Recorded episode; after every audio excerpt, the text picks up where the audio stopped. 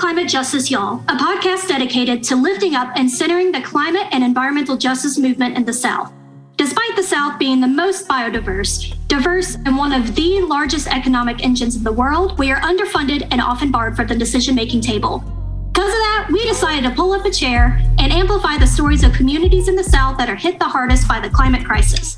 We're using good old fashioned storytelling to shine a spotlight on these Southern leaders from all walks of life, putting in their blood, sweat, and tears to transform the region. The usage of y'all in the title is on purpose. We are honoring our Southern heritage of creativity, resilience, and ingenuity.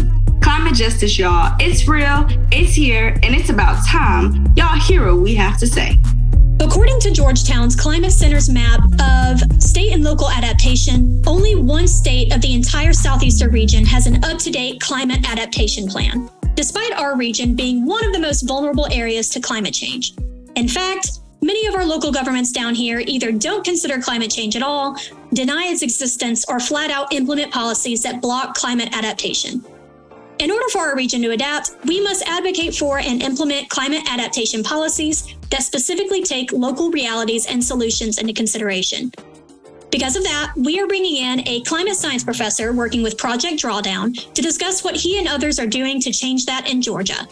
Climate justice, y'all. It's real, it's here, and it's about time. We listen to folks like Dr. Jairo Garcia. All right, let's get started with the show. Hi, Dr. Garcia. It's nice to finally meet you.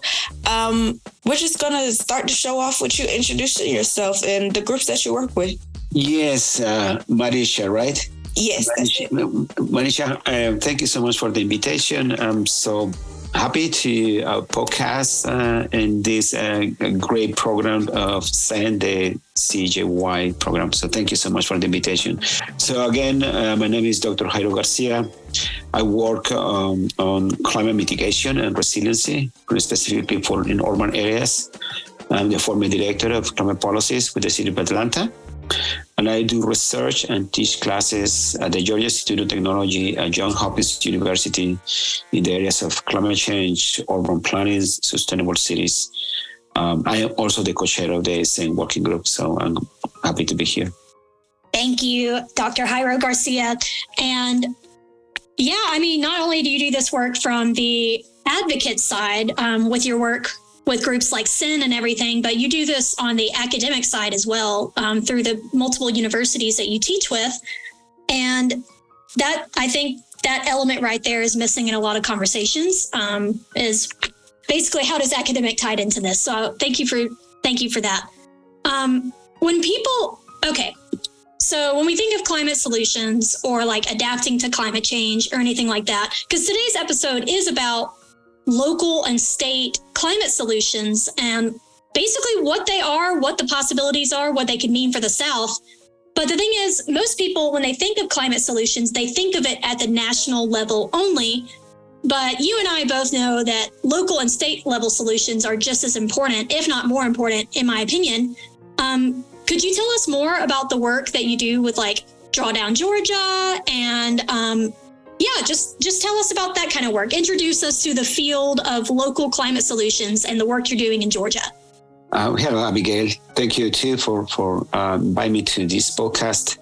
Uh, so first of all, about the academia, how we can involve the academia. So, uh, you know, when I went to school, uh, the, the, academia used to be like a, a, like a big wall with the community, where the universities, you know, for people go to the university completely separated from what was happening outside the campuses. Uh, we see here, for instance, here in, in, in uh, Georgia Tech, Georgia Tech was the academia, and around Georgia Tech were people, you know, in very uh, um, daring conditions uh, because there was no connection. But uh, I truly believe that now there is a um, there is a more more conscious at least what I have seen in many universities, uh, that university cannot trying to solve universal problems where the communities are in a really bad shape that they, they need to address first where the communities they are located on and fix those issues right there. You know i, I know universities that, that for instance provide programs in environmental uh, environmental sciences and all those kind of things and the creek that is going through the university is totally polluted you know, MIT, for instance, mm. an example, uh, were used to dump all the chemicals to, to the Charles River. But I do believe that that mentality is changing, and then university, uh, at least uh, universities that are respectful and uh, universities that needs to have good ranking in order to uh, recruit good students are those ones that are connecting with the community. And there are good programs um, at uh, Georgia Tech as well as at Johns Hopkins University that work directly with the community that they are on. And one of those uh, programs is uh, the Drawdown Georgia program that you just mentioned. And I'm, I'm going to talk in, in a second. But let's talk also as a second step about uh, local and regional solutions to climate change. It is true. Uh, we we have we have there are many things that we can address at the local level and the state level. There are many things that we need to solve. All the uh, uh, legislations that we can implement at local level. There are they produce a tremendous impact in the populations in, the, in, those those um, those communities. Is the direct contact. Uh, so. Um, you know, when we develop policies in cities and, uh, or at regional level that address many cities to uh, solve a problem in the community, is right there that we are facing the problem. So the solutions are right there. Uh, you are absolutely right with that. Solutions are local. However, However, there is there has to be also a, a top-down approach from the federal government because there is certain limit uh, that cities and states can have. Uh, that they are limited for uh, to to do what they want to implement.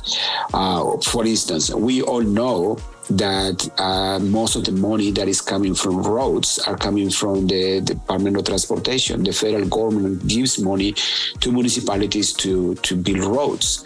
Um, so if there is not a good policies in the way in how the federal government gives the money to these municipalities, you're going to have the same problem. So for instance, here in Atlanta, uh, they want to build more roads, and we know there's there are data that shows specific data and scientific studies that shows that more roads don't produce uh, any congestion relief. It, it, gives you a little breathe for one or two months, but as soon as people realize that you know they can drive the road, the road is going to be as congested and even worse than before because there are going to be more cars. So that is not the solution for that. And if the Department of Energy keep pumping money uh, to those um, you know silly solutions that is not going anywhere then you're going to create a problem so it has to be a top-down and a bottom-up approach. Have, we have to collaborate with the federal government, and the federal government has to collaborate with us in order to do that. I'm going to give you an example in which, for instance, a state can be a roadblock for the municipalities that want to do something about climate change, environmental stewardship. For instance, here in Atlanta, uh, we were talking about um, uh, trying to uh, ban new constructions for deploying gas um, uh, gas pipelines. Why? Because there are there are studies that shows the gas produces enormous public health issues. Uh, you know, children are having problems when there is a leak of gas. Gas is methane, which is a very powerful greenhouse gas, and it's extremely dangerous. We heard all the time about fires happening everywhere, and then uh, recently a study that shows that uh, a, uh, houses that have a gas uh, children have problems. So the study shows that. Uh, so many cities, specifically in California, are banning new buildings to installing gas um, gas uh, uh, connections.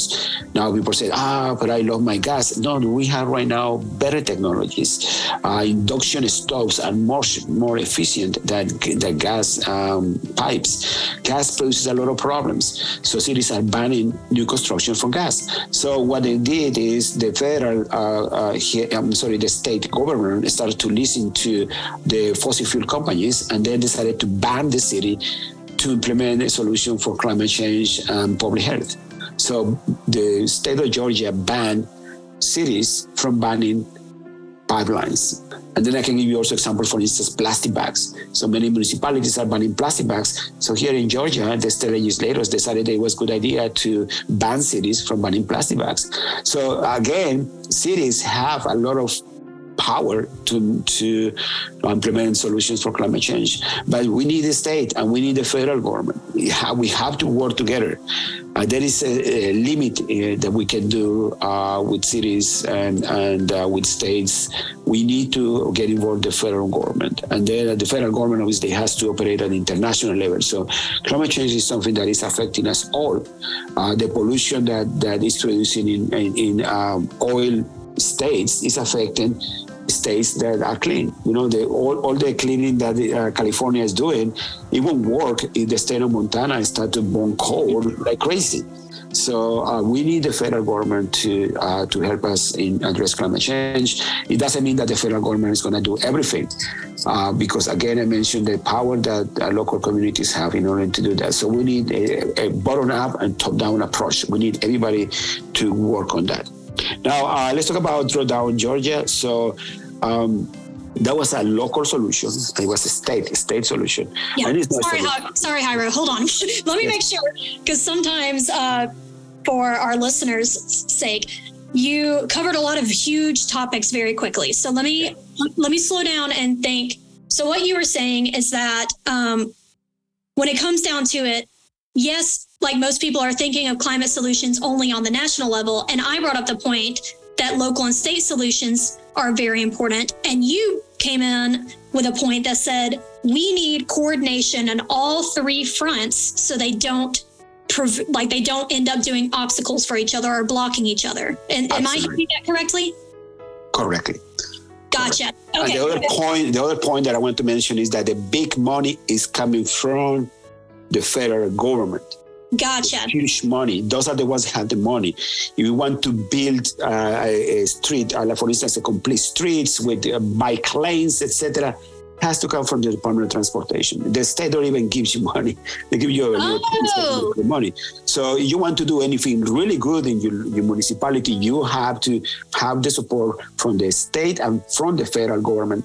There is nothing that the city can do by itself in this planet. Nothing. Oh wow! We need the federal government in order to help give you the hand. Yes, absolutely. Okay, I didn't realize that. I mean, this just shows my ignorance right here, and I consider myself someone very steeped in this. And um, before you talk about drawdown Georgia, because you know, like I said, we're focused on solutions, but we have to address the problems too. And yeah. so I didn't even consider that cities and towns and municipalities have to get permission from the state and then the federal government as well to even adapt the way that they are proposing to adapt. Is that correct? It's no permission, but it's the money. It's the money. It's the small money. municipality cannot do much. Big cities like, for, for instance, Atlanta might be able to do something. I know even that. Some mm-hmm. roads inside the city of Atlanta belong to the state. Like for instance, I live close to Peachtree. Peachtree is one of the most, you know, important streets in the city of Atlanta. And we wanted to put bike lanes. And the, the problem is the Peachtree is considered a state lane, lane. So we couldn't have mm-hmm. anything without asking the state to allow us to do that. And they said, no, in certain sections, you cannot do that. So right now, I had to ride my bike in the middle of the road because we couldn't put some uh, some bike lanes there because the street belongs to the state. Uh, and then at the federal level, obviously, we're working with the interstate system. So again, we have to work all together. But the big money, the big money is coming from the federal government. And then the state can, can chip some, and, and municipalities can do some. But the, in order to do something uh, big, substantial, uh, we need to uh, have the support of the federal government. Absolutely. Yeah. Gotcha. That makes a lot of sense. Um, but yeah, what about Drawdown Georgia? What are y'all doing, and what is it? Because I know draw, Drawdown is isn't it like a it's a big initiative across the country, right? Yes. Okay. Let's start with Drawdown. So Drawdown, the project Drawdown was a, a, a, project that it was created by this scientist. His name is Paul Hawkins, and Paul Hawkins thought that we don't we don't need to invent anything to address climate change. We don't. We don't need to invent anything. You know, when we're talking about geoengineering and we're talking about uh, you know uh, carbon capture, all those kind of things. No, we we can whatever we have right now today, we can fix climate change. The thing is that we need to scale up those solutions. So he um, he uh, was working with scientists all over the world in order to find a hundred solutions to address climate change that doesn't require, a, you know, a breakthrough technologies, you know, new things, new nuclear plants, somehow, you know, not, nothing like that. wherever we have 100 solutions. So that's called Project Drawdown. And he, you know, he published a book, and that is a peer-reviewed book, and there is 100 solutions in which we can address climate change. One solution, for instance, uh, in the uh, in the drawdown project drawdown, is to educate women. When we educate girls, specifically in developing countries, that is a solution for climate change. Why is the solution of climate change? Is because when they, the girls are educated, they have usually they uh, they they have better jobs. They don't have um, too many kids. They they it's just better for the future. So there is a scientist there. Don't, again, this is not me. Go there and project drawdown, find the scientist, and then debate him and just the messenger here. They said that that's one of the solutions. As a matter of fact, we take that solution educating girls in developing countries, and we add access to uh, to birth control. If you add those two solutions from the hundred solutions, we might be able to fix climate change according to a project drawdown. Again, that's a peer review publication. But anyway, those are 100 solutions there. It's around the world, We're talking about around the, the planet. Now, what we did here at universities, here in Georgia, universities in Georgia, I mentioned that we are connected right now more with the communities. So we have a grant from the Ray C. Anderson Foundation. And then the idea was to find from the 100 solutions, find 20 solutions that are applicable here in Georgia. So obviously, we are educating girls already here in Georgia, and supposedly, you know, those those girls have access to uh, to birth control here in the United States. So those solutions don't apply to us. But there are other solutions that are more relevant to Georgia. So that was the effort to figure out what of those 20 solutions are more appropriate to Georgia that are feasible, that are impactful. When I mean impactful means that each one of those solutions, of the 20 solutions, had to reduce more than 1 million metric tons of carbon equivalent per year and feasible to achieve. We don't have to invent anything. We don't have to break the, the state of Georgia to achieve it. Something that can be totally achievable if we scale it up. So we found those 20 solutions, and that is called the uh, Georgia Drawdown. 20 solutions to address the, the problem of climate change without inventing anything at all. And you guys can you can go to our website, Georgia Drawdown, and then find those, those solutions that are also there. Solutions are applicable here in the in the most of those solutions are applicable in the South. Um, obviously, the solutions here in Georgia are going to be different than the solutions in Florida, but many of those solutions are, are, are the typical solutions. For instance, transportation is something that we we, we don't have public transportation here in, in, the South. So that is one of the solutions, obviously. But that was our effort. Uh, and then um, the effort started with uh, Georgia Tech, Emory University and University of Georgia that include, for instance, forestry.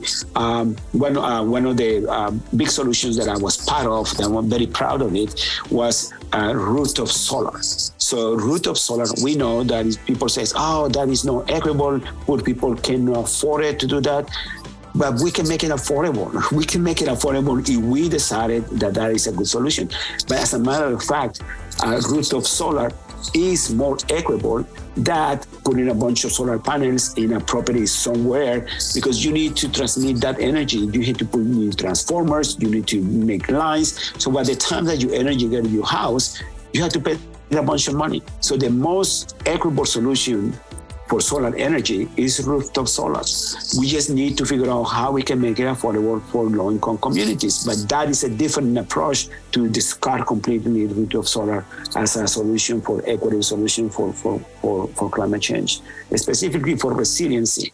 Because when the storm comes and goes and the lines, the power lines are, are out, you, you have solar, you are safe but you you depends of the grid you your you and your community you are you are in your own.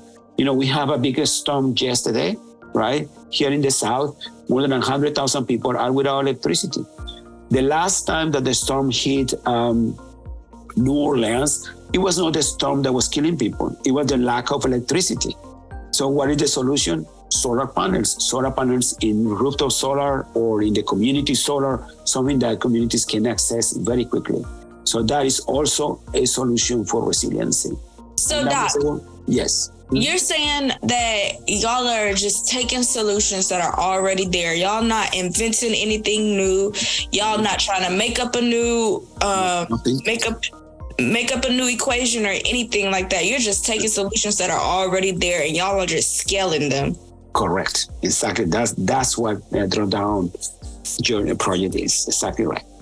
Wow. Um, that's dope. I mean, and even the things that y'all are doing with the girls and and teaching them and just acknowledging that the solutions are already there within the community. We just have to give them the resources, give them the tools. That's so dope. I, I love that. I really do. Absolutely. You guys So I want to speak on like what are some of the challenges that y'all are overcoming um and, and setting this up, setting these processes up and scaling these solutions. So okay, so this the, again I mentioned we had the solutions for climate change. We could have fixed climate change 50 years ago. Why we don't fix climate change? We know why. The reason is that there are there are just a few people that are making billions of dollars in fossil fuels. Billions, billions, billions. There was a study that shows that just one company, you take BP, British Petroleum Company, you take BP, right? The earnings, earnings, the money that they make last year, the money that they make last year, with that money, you can be paying a person who was born at the time of Jesus Christ every day $50,000 every single day since that person, you know, at the time of Jesus Christ until now, every single day, day every single day giving him $50,000. And that is the amount of money that BP did in one year. Now, if you ask ExxonMobil and, and Amoco and all those oil companies, imagine the massive amount of dollars that those people make. Imagine it's just so astronomical that it's just disturbing. And in those people, instead of doing good, they decided to do bad. What they do, they give money to politicians.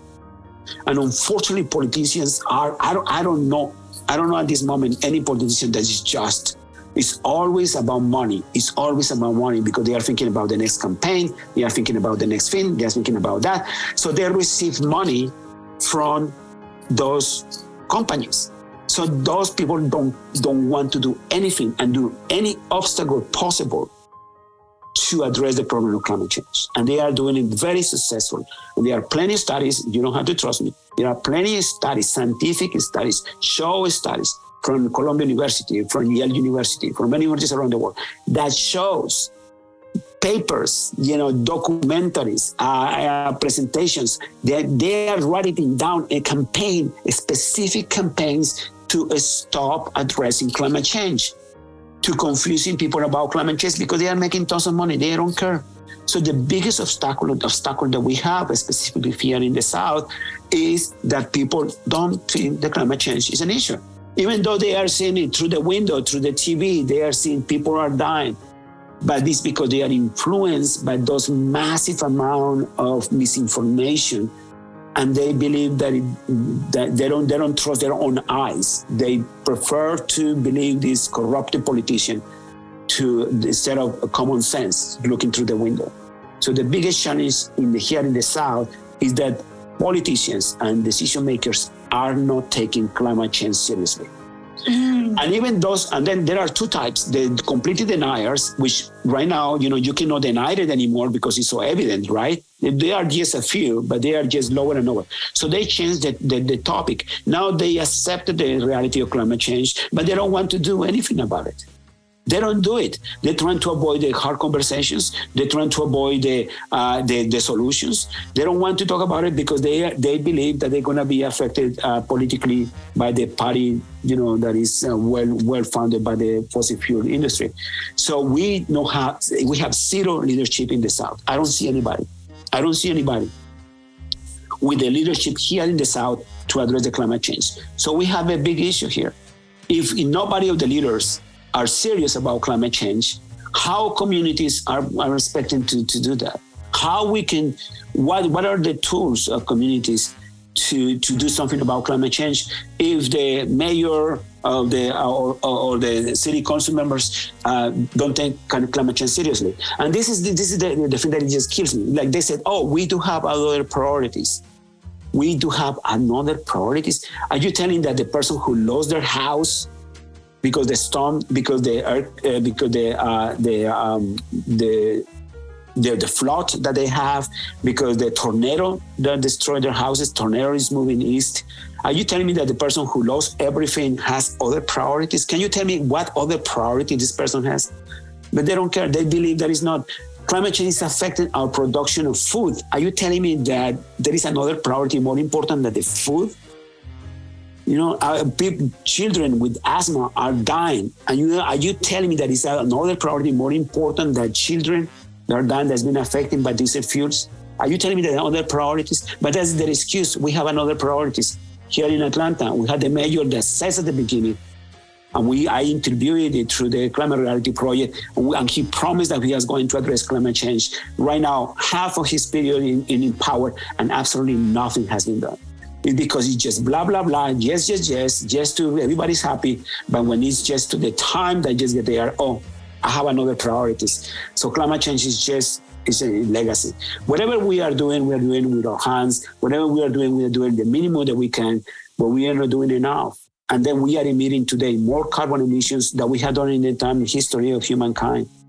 We are so we know the problems. We know that it's affecting us. We're going to affect our planet, and we are doing absolutely nothing. Just you know, trying to do something where the politicians are receiving all the money uh, to uh, to deny, delay, uh, and give other priorities to the thing that should be the priority for humanity. This is a humanity issue. This is this is going to affect us all.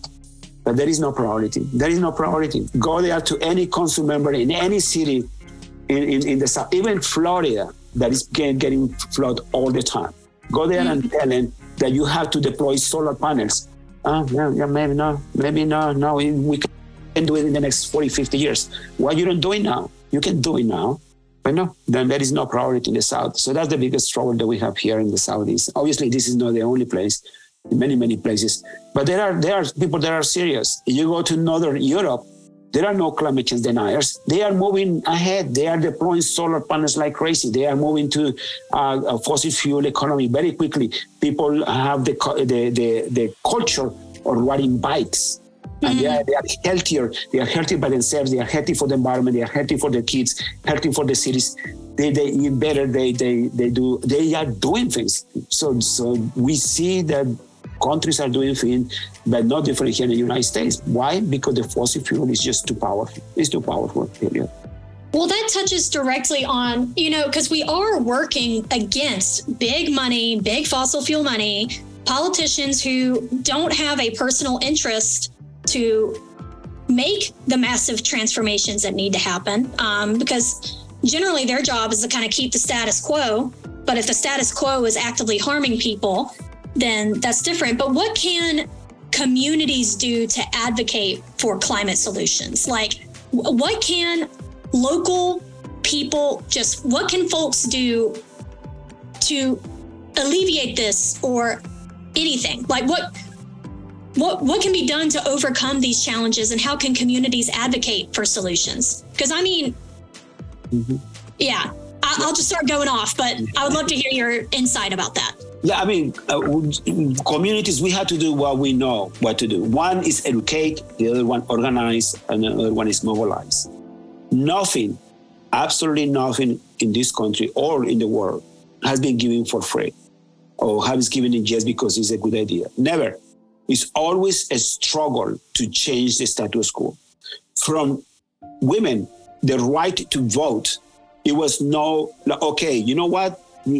Women deserve to vote. No, it wasn't. It never happened like that. Women had to go out of the streets and demand it and go there and lobby and push it and push it and push it and push it and push it until you got it. That was the, that was the way you got it. Yeah, I no, love hearing a professor do that. Anyway, I love hearing a professor just call something bullshit because it is. But anyway, continue, Jairo. Yeah, you got it. You have to go there and get, get for it. It's like you know, uh, we we uh, freed the slaves in you know the last century, but we have spent other kinds of slavery to the entire century uh, uh to this 20th uh, century uh, through discrimination.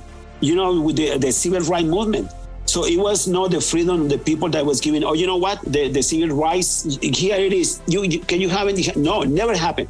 Has to struggle and struggle and struggle and struggle and go there. People get killed, people get beat it, and fight and fight and fight and fight. And we we finally, even though we don't get it completely now, but at least at least I'm able to teach classes at Georgia Tech. Before only white people were able to teach classes at Georgia Tech. I'm still, even though we are 50 years after the civil rights movements, I'm still being discriminated. I don't want to say where, but I'm still, I feel like being discriminated. And, and, and the, the, the options that I supposed to have as a right because my capacity and my education and my training is given to other people because the color of the skin. I see that. If after 50 years. So it's a struggle. It still is a struggle. It's a struggle for women to have the same pay as, as a man for the same job. It's like, wow, this is so incredible, just why we don't have it. You see, that is a struggle. It's always a struggle. The reason you go through the window, hopefully you have a blue sky. The reason you can see the blue sky is it was not free. It was not because, you know what, we're going to clean the air. That never happened. In the 1970s, 20 million Americans went to the streets. They were tired, they were sick. It was yeah, that is enough. That is enough. It was not free. It was 20 million Americans going to the street. The 22nd of April in 1970, 20 million Americans went to the street to demand action on clean air and clean water. We demanded it. The people of America demanded that. And we got it. We had the EPA. We found the EPA. Now we can see the, the sky. It's still polluted. It's still polluted because it's always a struggle. But the only way that we can get a solution of climate action, seriously climate action, is going to the street and demanding it. I've been struggling with that for years. The maximum, the maximum manifestation that I have here in Atlanta was 500 people, and it was huge. That was huge. The largest manifestation of climate, which climate, I'm talking about humanity. I'm talking about you, you know the kids and the kids of the kids talking about the decision for humanity. And the largest manifestation that we have in Washington, D.C. was around 200,000 people, which was big. But if you compare 200,000 with 20 million, that's quite different, right? So right now, we, really, there is not interest of the people about climate change, and it's because all the commercials, all infomercial that is happening, uh, uh, that is financed by the fossil fuel industry, they're telling the people, no, go there, and, and in TikTok and do some movements don't care about climate change because that is not real. And the people don't don't don't believe it. You know, we we have sent you guys. We went to these um, towns here in the south and asked people about climate change, and then the statistics is there: fifty percent of the people don't believe that climate change is real. Fifty percent. That's half of the population. So if there is one person that says no, that would be the majority because even in democracy, there will be the majority of people that don't believe that climate change is real, which is a fact, it's science. This, this, is this is not about believing or not. This is, you know, it's like gravity. It's happening. We have to do something about it, and it's gonna kill us. It's killing us. We see every day in the news, you know, the, the tragedy of, of the impacts of, of, of, of climate change are enormous everywhere in the world you know, and it's affecting us all. You know, you see all, all the, the floods in the Midwest, in the Midwest, is why people are dying there.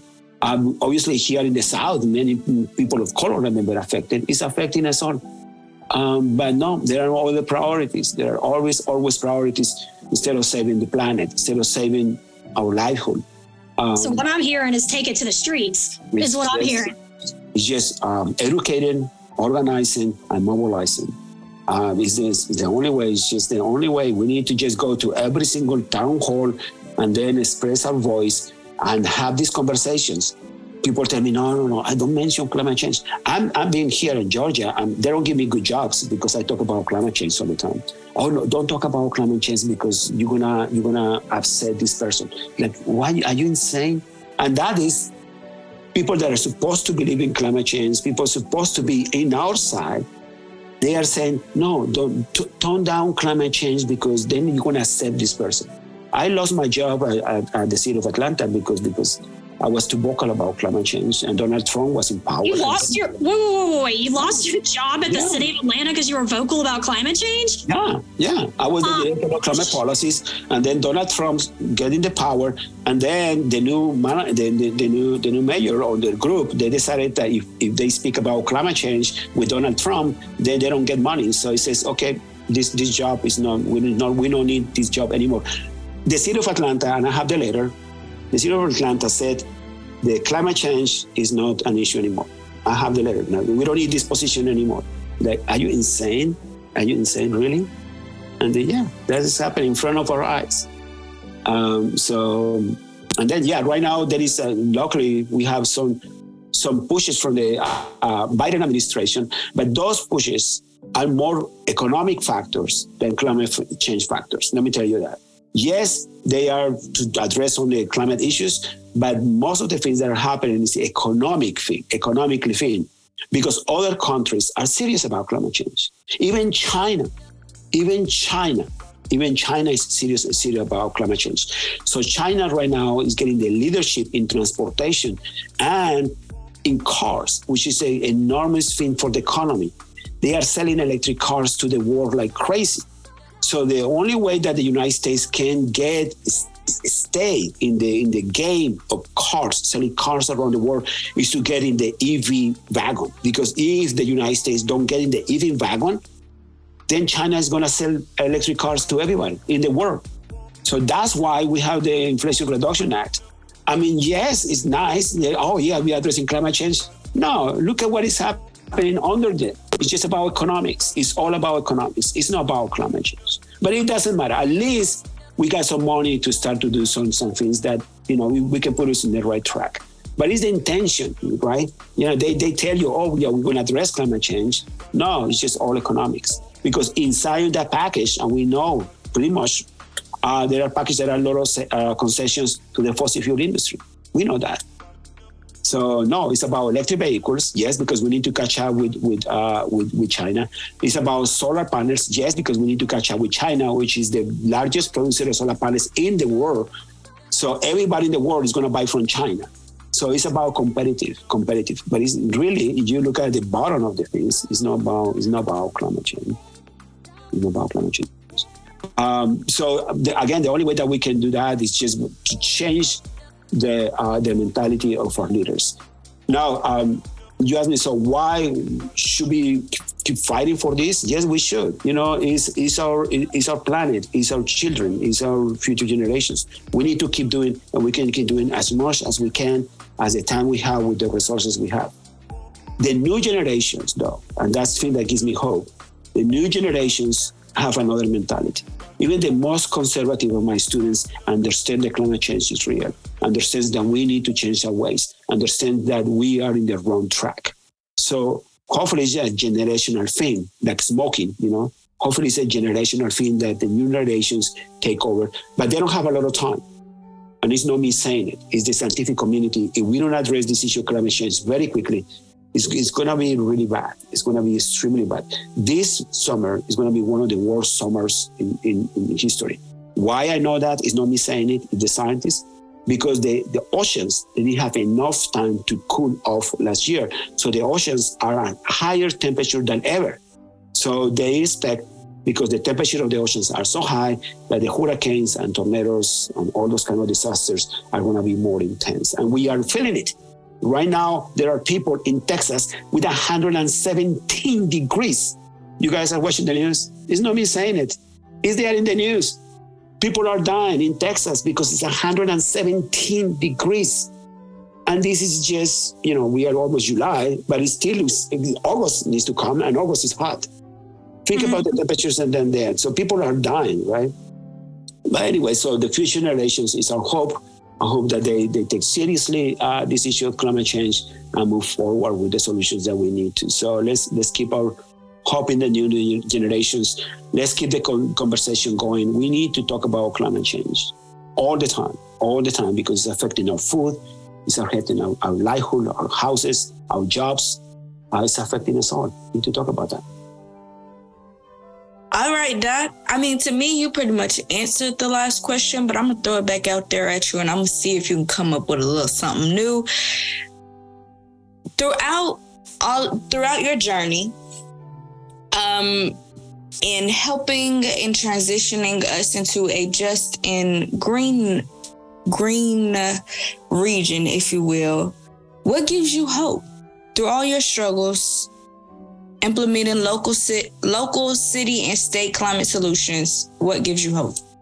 Yes, and yeah, as I mentioned, it's, it's the new generations. I mean, I teach you know thousands of students every year, so they are the ones that are like you guys. You are young generation that I'm, I'm, I'm very.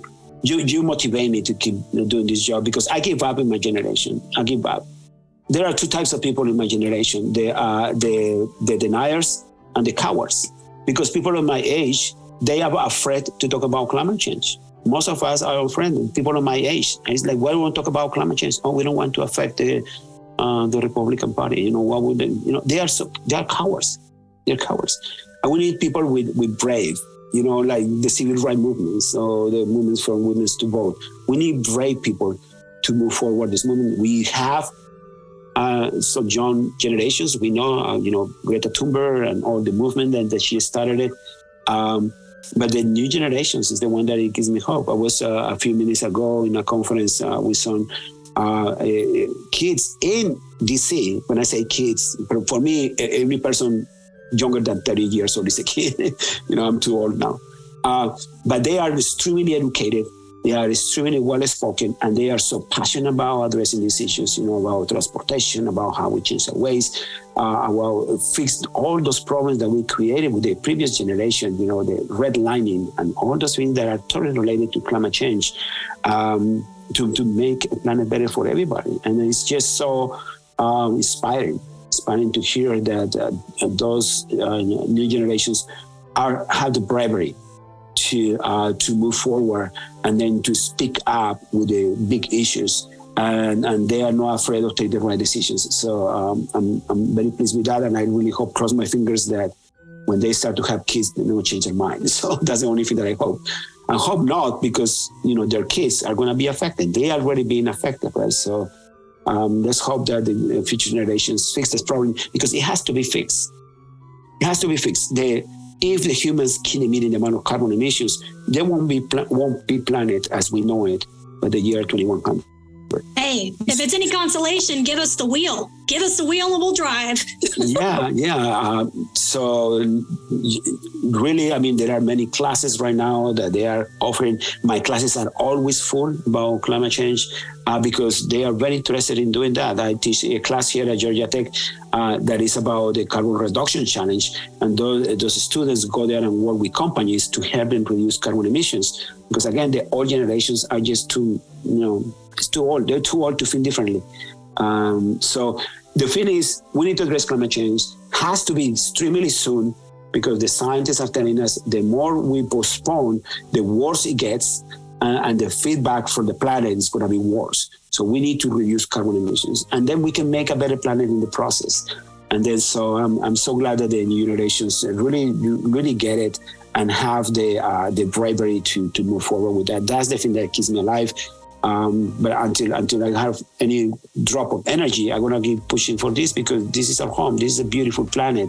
You know, I look outside my window, see beautiful trees, birds that maybe collapse because because uh, because of you know the greed of the few, you know, and the ignorance of many. Um, so let's let's hope that those those situations happen uh, pretty soon, in the in the near future.